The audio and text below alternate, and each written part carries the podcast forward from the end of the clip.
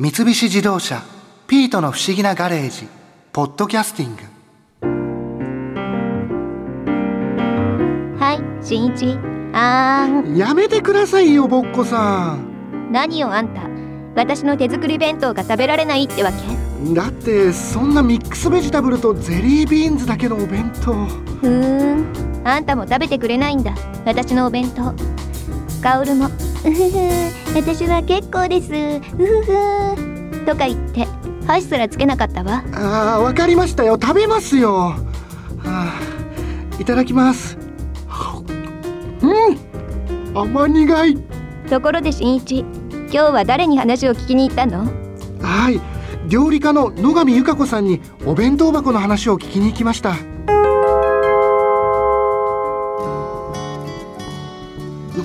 世界中のお弁当箱っていうのええはすんごいいろんな種類がやっぱりあるんですか？たくさんあると思います。まあ文化で言ったら特にアジア圏はインドとかタイとかその辺はお弁当がとっても発達している文化だと思いますね。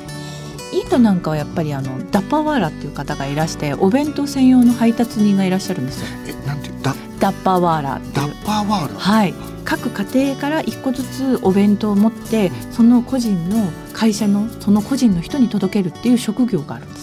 えそれは家からお弁当を持っていくってことではなくて。インドってものすごい満員電車というか電車からも溢れて乗ってるの見たことないですか？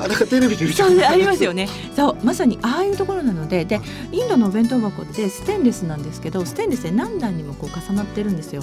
なので現実的にね持ってけないんですよね。日本みたいにコンパクトにそのバッグの中に収めてとかではなくってやっぱりカレーとそのご飯とかそういうのをこう持っていくのでそうするとそれ専用のね職業があるんですよ本当に。なんか面白いですね。面白いです。でタイなんかはやっぱりあったかいお汁と一緒に食べるっていうのが当たり前なので必ずそういう設定タイとかインドとかやっぱスパイスがきついのでうん。ステンレスが主ですよね。ステンレスってね色が映らないんですよ。匂いとか。スパイスが強いとやっぱり移りやすいってそう。例えばこうねカレーとかをご飯持ってったとした時にプラスチックとかに入れていくと黄色い色がついちゃったりとかあ。匂いが取れなかったりとかっていうことが実際あるんですけどステンレスはね匂いもつかないし色もつかない。だから理にかなってる素材を選んでるってことですよね。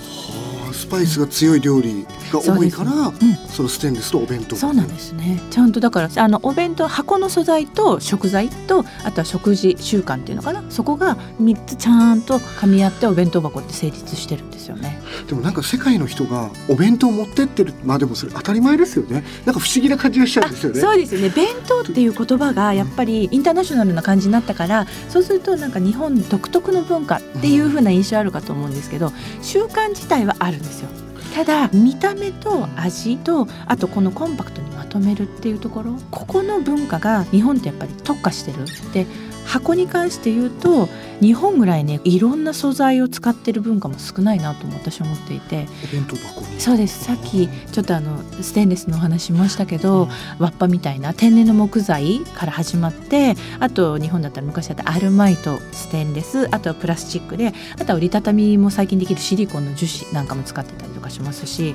だから本当にね様々なんですよ。そのいろんな様々な素材を使って様々な生活のシーンに合わせた形に合わせてお弁当箱を作ってるっていうこの幅広さは日本にしかないと思います。私弁当ってモバイルの食卓ってよく話するんですけどモバイルの食卓？そうです。一番ちっちゃく食卓を詰めて外に持ち出せる道具だと思ってるんでね。もうだからちっちゃい食卓だと思ってるんですけどっていう風になるといろいろ皆さん食べる状況も変わってくるのでデスクの上で食べることができる人はいいんですけど営業の方とか例えば外で公園のベンチとかで食べたりとかする。その時に例えば2段のお弁当だと膝に2つ乗せて食べると不安定だったり。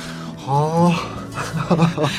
ああなるなんか言われるとすごいわかります。きっちりあのお膝をつけてこう食べなくちゃいけないみたいな。なんか怖いですよね。そうなんです、はい。そうするとやっぱり片手で持てるお弁当がいいなとか。そうすると一段なんだけどたくさん入る深めのお弁当がいいんじゃないかとか。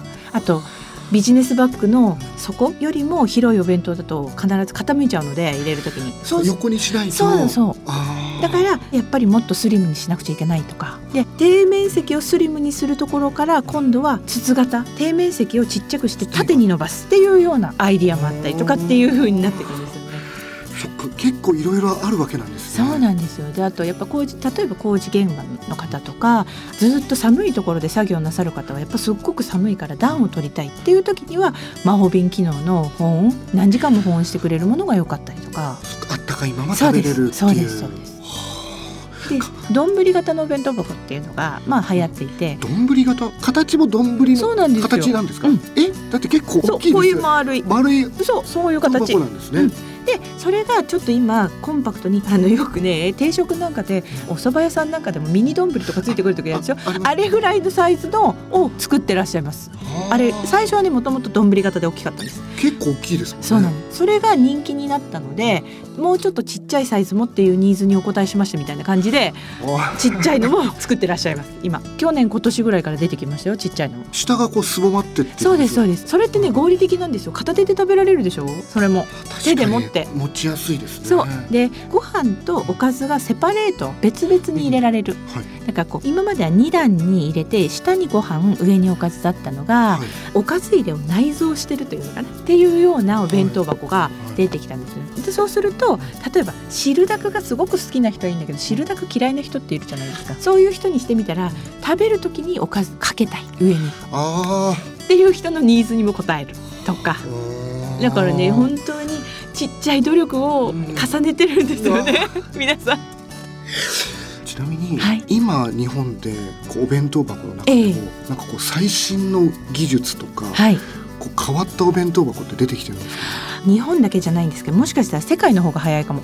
あのね IoT 弁当箱っていうのが出てきてます。IoT 弁当箱、IoT 弁当箱っていうのがあるんですよ。はい。あのねインターネット・オブ・シングスって言ってこういうものにインターネットのある技術っていうかそういうものを搭載して生活にその役立てようみたいなそれ IoT って言うんですけどそれはまさにねプロトをいろいろ作ってる人たちがいて例えばスタートアップあのまさにこれから商品を出そうとかそういう人たちがクラウドファンディングっていうのがあるんですよ。ありますよね。はいはい。集めで今私が今まさに出資していて6月に発送予定になってるお弁当箱があるんですよ。はい。それは IoT 弁当箱って言ってスマートフォンのアプリと連動してるんですけどお弁当箱が、はいはいはい。ちょっと待ってください。で、本当。それでねその、えー、とまずそのお弁当箱の中に、えー、といくつかこうねパックがあるんですね。はい。でそこの中それぞれのサイズに合わせて自分の情報を登録しておくとあなたにおすすめのレシピはこういうのだよみたいなこういうのを入れるといいよ重量とか測ってくれてで写真を撮ると何を食べてるかとかそういうのを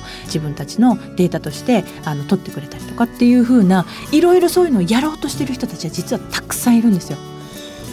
でお弁当って実は IoT との相性がいいって私すごく思っていて、えー場所を移動するじゃないですか。はい。お弁当って、はい。家で食べないから。うん。だから GPS とか場所と GPS と連動させたりとかしてわかんないですよ。例えば、えーあちょっと飲み物だけ欲しいなって言った時に近くの自動販売機がわかるとかねお弁当箱からっていう。あっていうふうにお弁当箱で位置情報を取ってとかっていうこともきっと今後可能になるだろうしではあこう入れるもので重量は測れるのでそうすると大体自分の体の例えば体重と合ってる量が食べられてるかっていうのをチェックできたりできるかもしれないしまさにそれを、えーやろうとしてる人たちがいてそういうあのキックスターターみたいなところであの出資を募ってそれを商品化しようとしてる人たちがいます。まだ商品化はしてないんですか？これから。あのこれから6月に発送されるのをすごく楽しみにしてます私。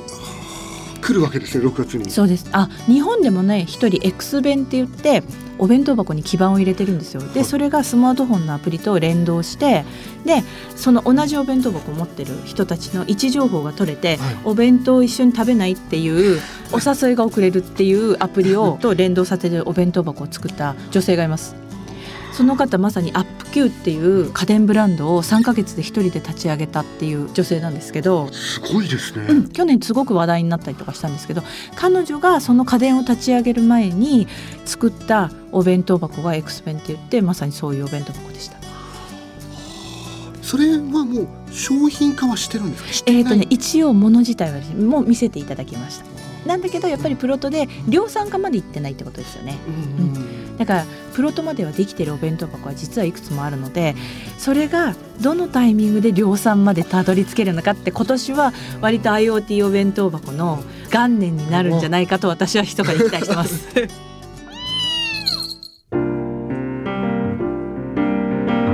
野上さんの話を聞いてお弁当箱の世界って想像以上に深いんだなって思いましたよ。うんそう。もぐもぐ。ああぼっこさん勝手に僕が作ったお弁当食べないでくださいよ。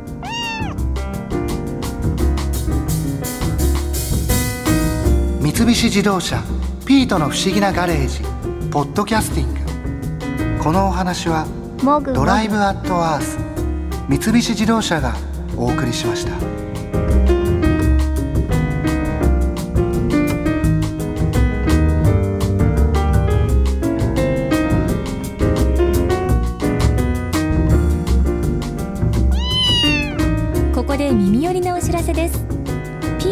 思議なガレージをもっと楽しみたいという方は毎週土曜日の夕方5時東京 FM をはじめお近くの FM 局で放送の三菱自動車ピートの不思議なガレージをお聞きください。外に出かけたくなるとっておきのお話満載でお届けしています。